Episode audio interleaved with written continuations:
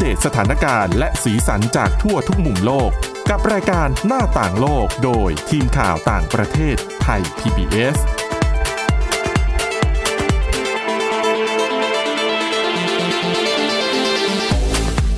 วัสดีครับ ต้อนรับคุณผู้ฟังสู่รายการหน้าต่างโลกกับทีมข่าวต่างประเทศไทย PBS นะครับ วันนี้อยู่กับคุณกรีนจิรวัตรมาสุขและผมก้าวพงศธรสุขพงศ์ครับ ครับผม สวัสดีครับ วันนี้ยังมีหลากหลายเรื่องราวมาฝากคุณผู้ฟัง เช่นเคยนะครับ มีทั้งเรื่องตอนนี้กลายเป็นกระแสดังในสหรัฐก็คือ การเหยียดคนเอเชียครับผมที่มีเพิ่มมากขึ้นนับตั้งแต่เกิดการระบาดของโควิด -19 เมื่อปีที่แล้วนะครับ ส่วนคุณกรีนมีเรื่องของโปรโมชั่น กินฟรีของคนไต้หวันใช่ไหมคือใครที่มีชื่อคำว่าแซลมอนเนี่ยอืมก็จะสามารถใช่กินฟรีได้นะครับ แล้วก็เรื่องของโครงการกินไม่ไหวแบ่งปันเพื่อนนี้ก็เป็นแอปพลิเคชัน ดีๆ ในยุคที่ความมั่นคงทางอาหารเป็นเรื่องที่เราต้องตระหนักตระหนักให้ครับความผมสำคัญเป็นอย่างมากด้วยนะครับอืมพูพูดถึงชื่อผมก็ต้องเรื่องของกินต้องมานะ อันนี้มันก็ต้องมานะครับอ่าโครงการกินไม่ไหวแบ่งอ่าให้แบ่งปันเนี่ยฮะเป็นโครงการที่มันตอบสนองกับ การบริโภคอาหารในยุคปัจจุบันนี้ฮะ เพราะว่าเดี๋ยวนี้โครงการเนี้ยมันเขาเรียกว่าอะไรมันเป็นแอปพลิเคชันหนึ่ง ซึ่งคนทั่วโลกเนี่ยหันมาใช้แอปนี้เพื่อวัตถุประสงค์ก็เพื่อแบ่งปันอาหารที่เหลือให้กับเพื่อนบ้าน แล้วก็ส่วนหนึ่งเลยก็คือเพื่อลดปริมาณขยะจากเศษอาหารฮะเพราะว่าในปัจจุบันเนี้ยโลกของเราเนี่ยมีขยะจากเศษอาหารมากกว่า 1 ล้านตัน แล้วก็มีการคิดว่าจะดีกว่าไหมถ้าเกิดว่าเราเปลี่ยนวิธีการ กำจัดเศษอาหารเหล่านั้นด้วยการส่งต่อมันไปให้เพื่อนบ้าน หมายถึงอาหารที่มีคุณภาพดีอ่านะฮะไม่ใช่เศษอาหารไม่ใช่เศษอาหารเออที่แบบทานเหลือบนโต๊ะนะฮะครับเขาบอกว่าปัจจุบันเนี่ยผู้คนกว่า 3.4 ล้านคนทั่วโลกเนี่ยเริ่มหันมาใช้งานแอปพลิเคชัน Olio ฮะ สะกดก็อย่างนี้นะครับ ตัว O ใหญ่ L I แล้วก็ตัว O อีกทีหนึ่งฮะ แล้วก็ช่องทางการแบ่งปันอาหารที่เกิดขึ้นอ่า ให้กับเพื่อนบ้าน คนยากไร้ ซึ่งก็เป็นอีกหนึ่งวิธีที่จะลดปริมาณขยะจากเศษอาหาร แล้วก็ยังเป็นการสร้างมิตรภาพที่ดีกับเพื่อนบ้าน คือแอปพลิเคชันเนี่ยไม่ได้มีส่วนเกี่ยวข้องกับขนมถูกไหมใช่ แค่ชื่อพ้องกันเฉย Oreo ขนมอะมันเป็น O R อ่า E อ่าใช่ไหมแล้วก็ครับ O แต่ว่านี่เป็น O L I O นะครับ ธามาราวิลสันเนี่ยเป็นคนที่ใช้งานแอปพลิเคชันนี้นะฮะ ตั้งแต่เริ่มเปิดตัวกล่าวว่าตัวแอป Oreo เนี่ยกระตุ้นให้ผู้คนบริจาคอาหารมากกว่าจะทิ้งให้ให้มันเสียของ มันเป็นเรื่องที่เล็กน้อยมาก แต่กลับทำให้เขาเนี่ยและก็เพื่อนบ้านเนี่ยรู้สึกดีแล้วก็สนิทกันมากขึ้น แล้วมันก็เป็นการกระทำเล็กๆ ที่แบบว่าไม่ได้มีรายละเอียดอะไรมากนัก แต่ว่าเมื่อ มันเกิดขึ้นในจำนวนมหาศาลเนี่ยมันสามารถสร้างความแตกต่างที่ยิ่งใหญ่ได้ อันนี้คือความคิดเห็นของผู้ที่ใช้งานแอปอยู่นะฮะๆครับความนิยมของแอป Olio เนี่ยเพิ่มมากขึ้นถึง 5 เท่าในช่วงปีคริสตศักราช2020 ฮะเป็นสัญญาณบ่งชี้ว่าการดูแลรักษาโรคกำลังถูกให้ความสำคัญมากขึ้น ซึ่งนอกจากแอป Olio แล้วเนี่ยก็ยังมีแอปพลิเคชันอื่น ๆ ที่ ออกแบบมาเพื่อช่วยลดปริมาณขยะจากของเหลือใช้อย่างเช่น Too Good To Go นะฮะ ซึ่งเป็นแอปส่งต่ออาหารเหลือคุณภาพดีจากพัตตาคารให้ลูกค้าคนอื่น ในราคาย่อมเยาที่มีดาวน์โหลดทั่วโลกแล้วกว่า 34 ล้านครั้งนับตั้งแต่เปิดตัวเมื่อปี 2016 แล้วก็มีแนวโน้มที่จะได้รับความนิยมมากขึ้นครับนะครับ ก็อย่างว่าแหละว่า ตัวพัตตาคารอาหารเนี่ยเวลาทำอาหารออกมา บางที ลูกค้าก็ไม่ได้ทานทั้งหมดอะบางทีทำมาหรือว่าในช่วงยุคโควิดอย่างเงี้ยอาหารมันก็ขายยากขึ้น คนเข้าพัตตาคารที่มีเอ่อจำเป็นจะต้องก็น้อยลงจ่ายเงินเนี่ย ลดน้อยลง เพราะฉะนั้นการทำพัตตาคารอ่าทำอาหารออกมาเนี่ยจากพัตตาคารเนี่ย ก็ทำให้คนสนใจมากขึ้น ที่จะ เข้าแอปพลิเคชันไปเพื่อซื้อ เพราะว่าราคามันถูกลง ไม่แล้วตอนนี้เนี่ย คนเวลาจะซื้ออาหารสั่งอาหารก็ใช้แอปพลิเคชันเป็นหลักด้วยนะครัใช่นะฮะการเติบโตของแอปพลิเคชันเหล่านี้เนี่ยแอปพลิเคชันที่จะมาช่วยกำจัดปัญหาเรื่องขยะอาหาร อะไรอย่างเงี้ยฮะจากโลกเนี่ยมีมากขึ้น แล้วก็มันเป็นไปเพื่อตอบสนองความต้องการของปริมาณขยะที่มีมากขึ้นด้วยทุกวันนะฮะ ตามรายงานขององค์การอาหารและการเกษตรแห่งสหประชาชาติเนี่ย ระบุว่าปริมาณหนึ่งในสามของอาหารที่ผลิตทั่วโลกเนี่ย จะกลายเป็นขยะที่ไม่ได้ถูกใช้งาน และพื้นที่เกือบ 1.4 พันล้านเฮกตาร์เนี่ยอ่าหรือประมาณ 30%ของพื้นที่เกษตรกรรมทั่วโลกเนี่ย ถูกอุทิศให้กับอาหารที่เป็นขยะ นะครับ ความโหดร้ายของเศษอาหารที่เหลือทิ้งเนี่ยมันก็เป็นตัวการสำคัญในการปล่อยก๊าซคาร์บอนไดออกไซด์ซึ่งปล่อยมากเป็นอันดับ 3 ของโลกครับแล้วก็เป็นรองแค่เพียงกระบวนการการปล่อยก๊าซของสหรัฐและจีน ดังนั้นการลดปริมาณขยะจากเศษอาหารจึงเป็นหนึ่งวิธีที่มีประสิทธิภาพที่สุดในการจัดการกับวิกฤตสภาพภูมิอากาศโลกอีกเช่นกัน มันจะดีมาก ๆ เลยนะ ถ้าสมมติวันนี้เราผัดกะเพราอย่างเงี้ยเราอยู่กันสองคน ผัดกะเพราในการจำนวนที่เยอะ เราก็เข้าแอปพลิเคชันเลยว่า เนี่ย เรามีอาหารพออีกสองที่อืม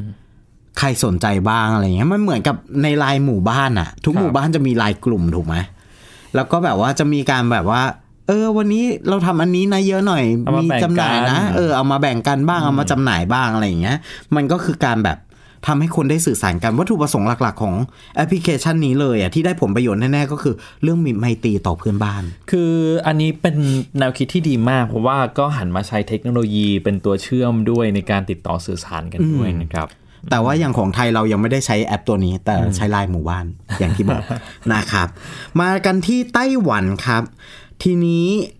เมื่อกี้พูดถึงเรื่องอาหารไปแล้วครับแต่ทีนี้เป็นเรื่องของปลาแซลมอน คือมันมีร้านบุฟเฟ่ที่จัดจำหน่ายอาหารญี่ปุ่นอาหารปลาเอ่อพวกแบบปลาแซลมอนอะไรอย่างเงี้ยฮะซาซิมิอะไรอย่างเงี้ยฮะเขาตั้งแคมเปญขึ้นมาว่าเขาเรียกว่าแคมเปญไหมอืมเป็นการเหมือนชวนให้คนมาอ่ากินที่ร้านของเขาให้มากขึ้นทำตัวเนี้ยขึ้นมาก็คือว่าใครที่เปลี่ยนชื่อตัวเอง ไม่ได้บอกว่าให้เปลี่ยนชื่อนะ แต่ว่าเขาตั้งว่าใครที่มีคำว่าแซลมอนอยู่ในชื่อ อืม คือภาษาจีนภาษาไต้หวันน่ะจีนไต้หวันคงจะดิ้นได้อะอ่าอ่าแล้วคำที่มีลักษณะคล้ายคำว่าปลาแซลมอนอะไรอย่างเงี้ย ก็จะสามารถกินที่เป็นฟรีภาษาจีนถูกไหมครับใช่อ่าเขาก็ว่ากันว่านะฮะว่ารสชาติเอ่อรสชาติของปลาแซลมอนอันนั้นมีฤทธิ์ที่จะเยียวยาวันที่แย่ๆ จริงไหมก็ก็ช่วยได้เยอะนะทำให้สดใสขึ้นเออนั่นเป็นสาเหตุที่ใครหลายคนตกหลุมรัก ตกหลุมรักน้องปลาแซลมอนฮะปลาสีครับส้มเนื้อปลาสีส้ม ชาวไต้หวันกว่าร้อยคนที่แห่ไปเปลี่ยนชื่อตัวเองเป็นแซลมอน หลังร้านซูชิชื่อดัง ประกาศให้สิทธิ์กินฟรีไม่อั้นกับคนที่มีชื่อปลาชนิดนี้บนบัตรประชาชนอืมหัวหมอไงก็เลยรีบไปเขตเลย ถ้าเป็นถ้าเป็นคนไทยก็คือไปเขตอ่าแล้วก็ไปเปลี่ยนชื่อให้มีคำว่าแซลมอน เรื่องราวดังกล่าวเกิดขึ้นหลังที่ร้าน ซูชิชื่อดังเนี่ยฮะในเครือของอากินโดเนี่ยฮะประกาศว่าจะให้สิทธิ์กินอาหารในร้านฟรีกับคนที่มีชื่อคำว่า มันเป็นคำจีนว่ากุ้ยหยูอ่า หรือว่ากุ้ยอุ๋ยนะครับอ่าฮะอ่าแปลว่าปลาแซลมอน แล้วก็จะให้กินฟรี แล้วก็เพื่อนเจ้าของชื่ออีก 5 คนก็จะได้กินฟรีทำให้ชาวไต้หวันเนี่ยกว่า 150 คนแห่ไปเปลี่ยนชื่อครับ จนสำนักอ่าสำนักงานท้องถิ่นของเขาเนี่ยอืมแน่นขนาดไปด้วยผู้คนนะ หากมองเผินๆเนี่ยอาจจะคิดว่าเหตุการณ์เหล่านี้ดูเป็นเรื่องขำๆแต่ก็มีหลายคนขำไม่ออกฮะ เนื่องจากสื่อท้องถิ่นเนี่ยระบุว่า การที่มีผู้คนจำนวนมากแห่ไปเปลี่ยนชื่อในช่วงเวลาใกล้กันเนี่ยทำให้เกิดเหตุการณ์แซลมอนโกลาหลนะฮะ จนทำให้เจ้าหน้าที่เนี่ย โอดครวนถึงการ ถึงการเกิดความวุ่นวายโดยที่ไม่จำเป็น พร้อมเรียกร้องให้หยุดเปลี่ยนชื่อฮะเนื่องจากตามกฎหมายของไต้หวันอนุญาตให้ประชาชนเปลี่ยนชื่อได้ไม่เกิน3 ครั้งเท่านั้นอ่าดังนั้นควรจะเก็บสิทธิ์ไว้ใช้ในยามจำเป็นนะฮะเอ่อรัฐมนตรีช่วยว่าการกระทรวงมหาดไทยกล่าวว่าการเปลี่ยนชื่อไม่เพียงแต่ทำให้เสียเวลา แต่ยังมีเอกสารจำเป็นหลายฉบับ ที่ต้องออกเพื่อรับรองการดำเนินการ แต่ถึงเช่นนั้นแม้ว่าเจ้าหน้าที่รัฐ อาจจะต้องทำงานหนักขึ้นจากเหตุการณ์เหล่านี้ แต่ท้ายที่สุดพวกเขาก็ยอมรับว่าประชาชนเปลี่ยนชื่อได้ตราบใดที่ยังมีสิทธิ์สามครั้งที่ยังเหลืออยู่อ่าทีนี้ปุ๊บมันก็เกิดเหตุการณ์ขึ้นก็คือ มีคนคนหนึ่งเนี่ย ไปเปลี่ยนชื่อนะฮะเป็นอ่านายความฝันของแซลมอน แปลแปลเป็นภาษาไทยนะ ชื่อประมาณเนี้ยเป็นนายความฝันของแซลมอน แต่มันก็มีชื่ออื่นๆนะ อย่างเช่น เจ้าชายแซลมอนอ่า กษัตริย์แห่งอุกกาบาตแซลมอน มีแซลมอนหล่อระเบิดระเบ้อด้วย มีข้าวผัดแซลมอนครับแล้วก็เนี่ยแหละอีที่มันเป็นปัญหาก็คือเจ้าของชื่อความฝันของแซลมอนเนี่ยฮะเขาบอกว่าในความฝันของแซลมอนเนี่ยเป็นนักศึกษาแพทย์จากมหาวิทยาลัยแห่งหนึ่ง ก็กะหัวหมองอะไปเปลี่ยนชื่อใช่ไหมแล้วพอกินเสร็จปุ๊บกลับไปเปลี่ยนเป็นชื่อเดิมกลับจะได้แบบไม่ต้องไปทำเรื่องเอกสารนู่นนี่นั่นถูกไหมประสบปัญหาใหญ่ครับเขาบอกว่า หลังจากที่เปลี่ยนชื่อเสร็จแล้ว เจ้าหน้าที่ก็บอกว่าคุณใช้สิทธิ์เปลี่ยนชื่อครบแล้วสามครั้งครับหมดโควต้าหมดโควต้าโดยที่เจ้าตัวไม่รู้เลย เพราะว่าพ่อกับแม่เขาเนี่ยเคยไปเปลี่ยนชื่อให้เขามาแล้วสองครั้งอืมครั้งนี้คือครั้งที่สามอืมพอรู้ว่าอ้าวหมดสิทธิ์ละ ฉันจะต้องใช้ชื่อเจ้าไอ้ความฝันของแซลมอนเนี่ย ไปตลอดชีวิตละ ก็โวยวายขึ้นมาเพราะว่า ตัวเองไม่รู้หนึ่งหนึ่งคือตัวเองไม่รู้สองคือ เจ้าหน้าที่ก็ไม่ได้มีการเตือนก่อนว่าเฮ้ยครั้งนี้จะเป็นครั้งที่สามของคุณนะ หากไม่สามารถทำเรื่องเปลี่ยนชื่อเป็นกรณีพิเศษได้เขาก็จะต้องหลังจากเรียนจบแพทย์เนี่ยเขาก็จะต้องกลายเป็นคุณหมอความฝันของแซลมอน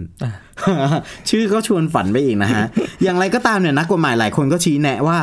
แม้ว่ากระทรวงมหาดไทยของไต้หวันเนี่ยจะออกกฎให้เปลี่ยนชื่อได้เพียง 3 ครั้ง แต่ความฝันของแซลมอนก็ยังสามารถเปลี่ยนชื่อกลับมาเป็นชื่อเดิมได้ หากพ่อแม่ของเขายอมเปลี่ยนชื่อเป็นความฝันของแซลมอน ด้วยการให้ทนายเนี่ยอธิบายว่าตามระเบียบการตั้งชื่อ ถ้าชื่อพ่อหรือแม่ตรงกับลูกเนี่ยครับจะสามารถยื่นเปลี่ยนชื่อได้ แล้วพ่อจะยอมไหม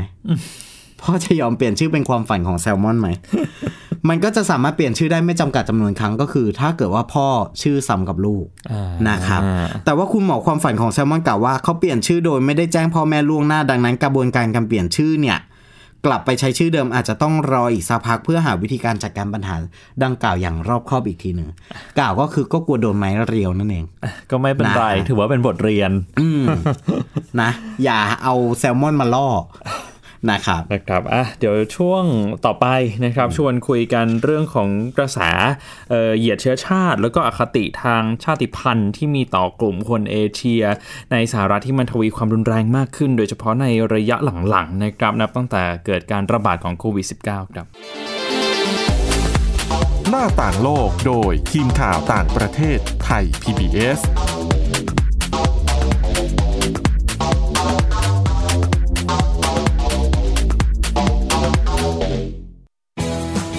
ไทย PBS ดิจิทัล Radio Infotainment for All สถานีวิทยุดิจิทัล จากไทย PBS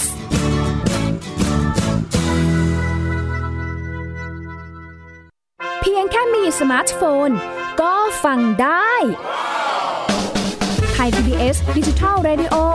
สถานีวิทยุดิจิทัล จากไทย PBS เพิ่มช่องทางง่าย ๆ ให้คุณได้ฟังรายการดี ๆ ทั้งสดและย้อนหลังผ่านแอปพลิเคชันไทย PBS Radio หรือเวอร์บายเว็บไทยพีบีเอสเรดิโอคอมไทยพีบีเอสดิจิทัลเรดิโออินฟอร์ทนเมนต์ for all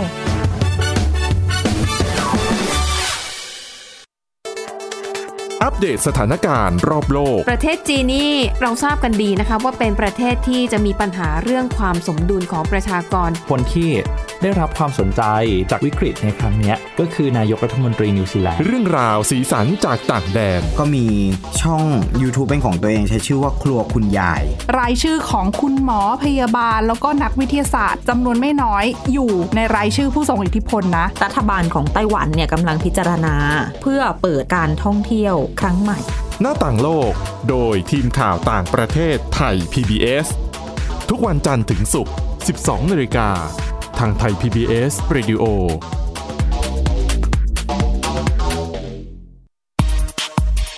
เพราะวิทยาศาสตร์อยู่รอบตัวเรา มีเรื่องราวให้ค้นหาอีกมากมาย เทคโนโลยีใหม่ ๆ เกิดขึ้นรวดเร็วทำให้เราต้องก้าวตามให้ทันอัปเดตเรื่องราวทางวิทยาศาสตร์ เทคโนโลยี และนวัตกรรม ที่จะทำให้คุณทันโลก กับรายการ s c i e n t e c h ทุกวันจันทร์ถึงวันศุกร์ทางไทย PBS Radio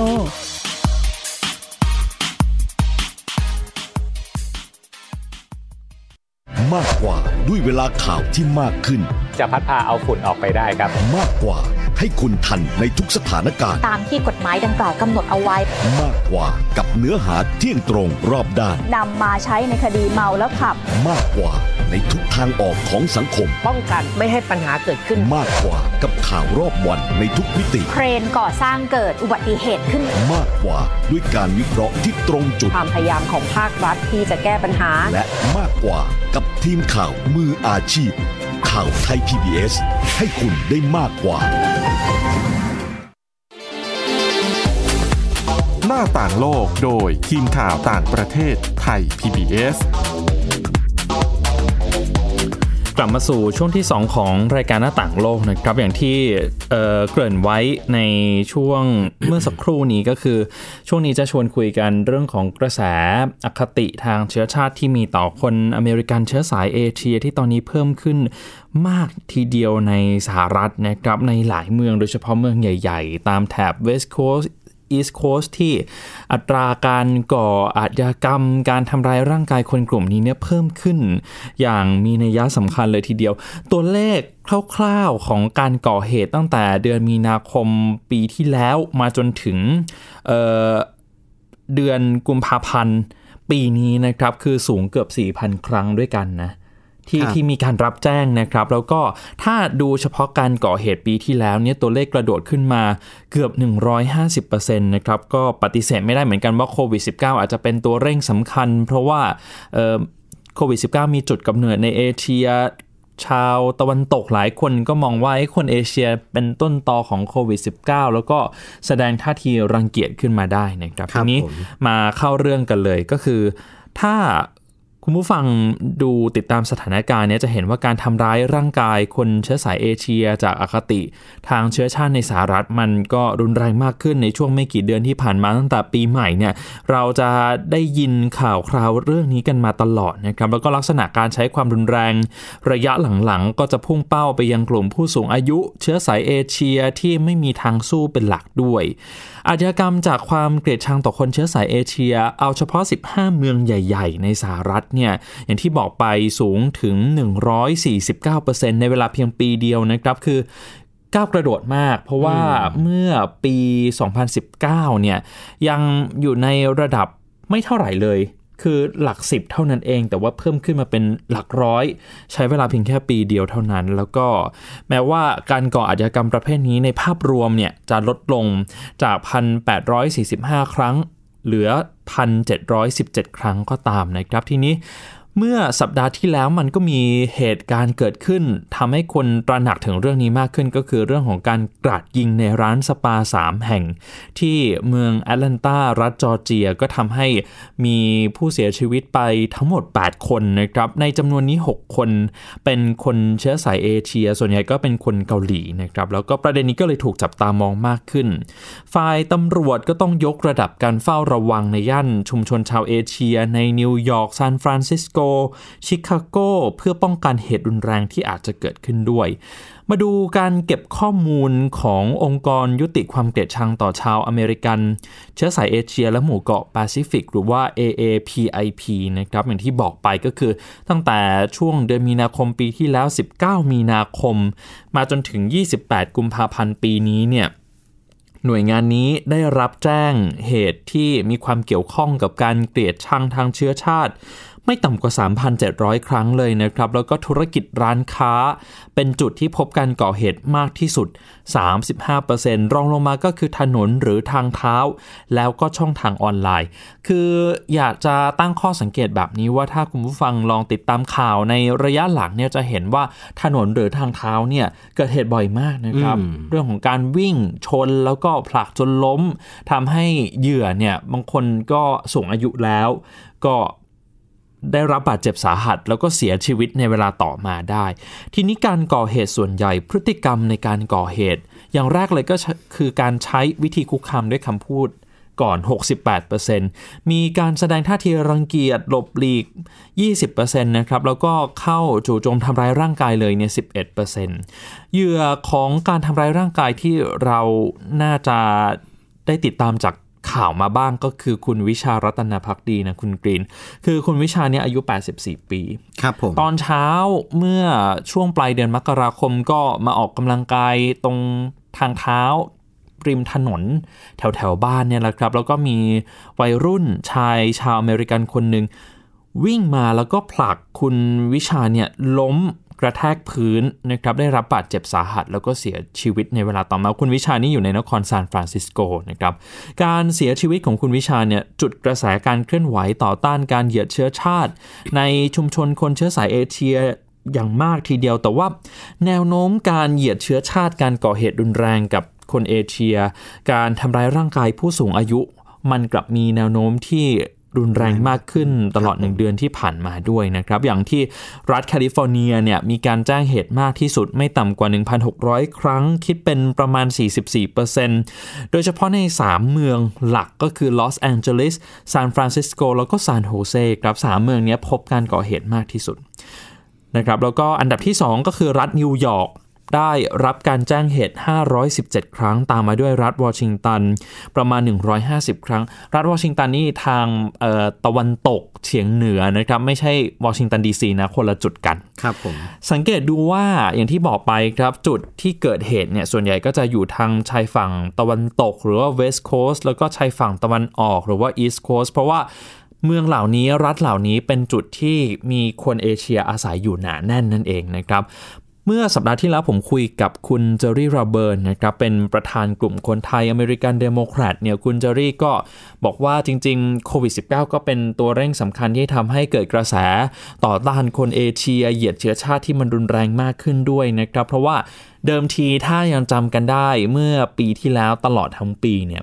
ประธานาธิบดีโดนัลด์ทรัมป์อดีตผู้นำสหรัฐเนี่ยก็มักจะพูดถึง คนจีน คนเอเชียในลักษณะที่ไม่ดีเท่าไหร่ เรียกว่าเเรียกโควิด -19 ว่าเป็นกังฟลูบ้างนะครับ เรียกว่าเป็นไชน่าไวรัสบ้าง ทีนี้อ้าวอาจจะเกิดคำถามว่าแล้วทำไมไม่ได้เป็นคนจีนที่ถูกทำร้ายอย่างเดียว คืออย่างนี้ครับ คือเวลาไปที่สหรัฐเนี่ยคนท้องถิ่นของเขาแยกไม่ออกนะ ว่าคนนี้เป็นคนไทย คนนี้เป็นคนญี่ปุ่น หรือคนนี้เป็นคนจีน โอเคละคนจีนเนี่ยในสถิติตกเป็นเป้าหมายในการถูกทำร้ายร่างกายเนี่ยสูงที่สุดแต่ว่าก็มีคนเชื้อชาติอื่น ๆ ด้วยนะครับอย่างเช่นเกาหลีฟิลิปปินส์แม้กระทั่งไทยก็ตกเป็นเป้าหมายเหมือนกันอย่างสถิติของ AAPI ก็อยู่ที่ 1%ทีนี้คนท้องถิ่นเขาไม่สามารถแยกได้ว่าคนนี้เป็นคนมาจากประเทศอะไร เพราะฉะนั้นเขาก็เหมารวมหมดว่า อะถ้าลักษณะแบบนี้ก็คือผมสีดำผิวสีเหลืองแบบนี้เป็นคนน่าจะเป็นคนจีนหรือว่าเป็นคนเอเชีย เพราะฉะนั้นคนกลุ่มนี้ก็เลยตกเป็นเป้าหมายของการถูกทำร้ายร่างกายเป้าหมายของการเหยียดเชื้อชาติมากทีเดียวนะครับ ทีนี้ทางกลุ่มคนไทยอเมริกันเดโมแครตเนี่ยเขาก็พยายามที่จะช่วยเหลือคนที่ประสบเหตุ ซึ่งมันมีมากนะครับ อย่างตัวเลขที่ออกมาเป็นสถิติเนี่ยเป็นตัวเลขที่ได้รับการ รับแจ้งเฉยๆ แต่ว่าในความเป็นจริงแล้วอาจจะมีเหตุการณ์ที่เกิดขึ้นแล้วก็ไม่ได้แจ้งต่อเจ้าหน้าที่ทางการอีกเยอะมากทีเดียวเขาก็พยายามเข้าไปช่วยเหลือโดยการให้สมาชิกเนี่ยเดินเป็นเพื่อนผู้สูงอายุเวลาจะไปซื้อของในร้านขายของชำในซูเปอร์มาร์เก็ตเวลาจะออกจากบ้านก็ให้มีคนพาไปด้วยเพื่อที่จะดูป้องกันอันตรายนะครับ แล้วก็ถ้าใครถูกทำร้ายมาเนี่ย ก็มีวิธีการในการช่วยเหลือให้แบบคล้ายๆว่าเป็นการลบภาพประสบการณ์ที่ไม่ดีที่เกิดขึ้นกับตัวเองได้นะครับแต่ว่านี่มันก็เป็นแค่ภารกิจส่วนหนึ่งเท่านั้นในการให้ความช่วยเหลือจริง ๆ ต้องบอกว่าปัญหานี้เป็นปัญหาใหญ่แล้วก็ฝังรากลึกมานานแล้วนะครับ คนที่ทำเนี่ยปกติก็ไม่ใช่คนผิวขาวซะทีเดียว คนผิวดำเนี่ยก็ เป็นส่วนหนึ่งก็ก่อเหตุเยอะมากกับคนเอเชียนะหลาย ๆ คนก่อนหน้านี้อาจจะได้ยินเรื่องของ Black Lives Matter ใช่ไหมครับ และชาวเอเชียหลายคนก็บอกว่า อ้าว คนชีวิตของชาวเอเชียเองก็มีความสำคัญไม่แพ้กันนะ ไม่ใช่แค่เรื่องของคนที่เป็นกลุ่มชาติพันธุ์อื่น หรือว่าคนผิวดำเท่านั้น ครับผมจะบอกว่ายังไงกระแส เกลียดชังเหรอ เกลียดชังคนเอเชียเนี่ยมันไม่ได้มันไม่ได้มีแค่เกิดขึ้นแค่ในสหรัฐเท่านั้นนะฮะอย่างประสบการณ์ตรงที่ที่เคยไปฝรั่งเศสมาเนี่ยที่ปารีสเนี่ยก็มันก็มีการมองเหยียดในขณะที่เราเข้าไปใช้บริการในโรงแรมอะนะแล้วก็ fixer ของเราก็ หมายถึง fixer นี่มันแปลเป็นภาษาไทยว่าอย่างไรก็คือเหมือนเวลาสมมติเราไปทำข่าวต่างประเทศใช่ไหมครับ fixer ก็คือคนที่จะเป็นอาจจะเป็นคนในท้องถิ่นที่คอยมาช่วยให้ความช่วยเหลือ แต่ว่าคนในท้องถิ่นนั้นอาจจะเป็นคนเช่นคุณกรีนไปฝรั่งเศสอาจจะเป็นคนฝรั่งเศสเลย หรือว่าอาจจะเป็นคนไทยที่อยู่ฝรั่งเศสมานาน แล้วก็สามารถช่วยเหลือเราเขาก็บอกว่าอีปัญหาเนี้ยมันมันคือเราก็บอกว่าเออทำไมเขาถึงจะต้องมองเราอย่างนั้นด้วยอะไรเงี้ยเขาก็อธิบายว่าเออมันเป็น ความคิดที่มันอย่างรากลึกอยู่นานแล้วในในคนกลุ่มนี้อะครับว่าว่าเขาอย่างแถวเอเชียน่ะจะเป็นเมืองขึ้นของเขา เพราะฉะนั้นเนี่ยณวันนี้ทำไมเราถึงสามารถแบบไปใช้บริการโรงแรมแพงๆได้อะไรอย่างเงี้ยมันก็เลยเกิดเป็นแบบความไม่พอใจอะไรอย่างเงี้ยความเกลียดชังที่มัน อยู่ในตัวของเขาอยู่แล้ว ใช่แล้วกรณีในยุโรปเนี่ยก็เจอการทำลายร่างกายบ่อยนะครับแต่ใช่สำหรับครับสหรัฐเนี่ยจะเป็นลักษณะที่ว่าไม่ชอบเป็นทุนเดิม คือคนอืมเอเชียเข้าไปแย่งงานอืมแล้วพอมีเรื่องโควิด -19 ก็ยิ่งไม่พอใจมากขึ้น ก็เลยครับทำผมให้เกิดการทำลายร่างกายกันขึ้นมานะครับเอาละครับสำหรับคุณผู้ฟังที่สนใจฟังประเด็นย้อนหลังเนี่ยสามารถเข้าไปฟังได้ในพอดแคสต์นะครับใน Spotify ก็ได้search ชื่อรายการหน้าต่างโลก แล้วก็เลือกประเด็นที่สนใจได้เลยนะครับสำหรับวันนี้หมดเวลาแล้วนะครับ คุณกรีนจิรวัตรมาสุข ผมก้าวพงศธรสุขพงศ์ลาคุณผู้ฟังไปก่อน สวัสดีครับ สวัสดีครับ Thai PBS podcast. View the world via the voice.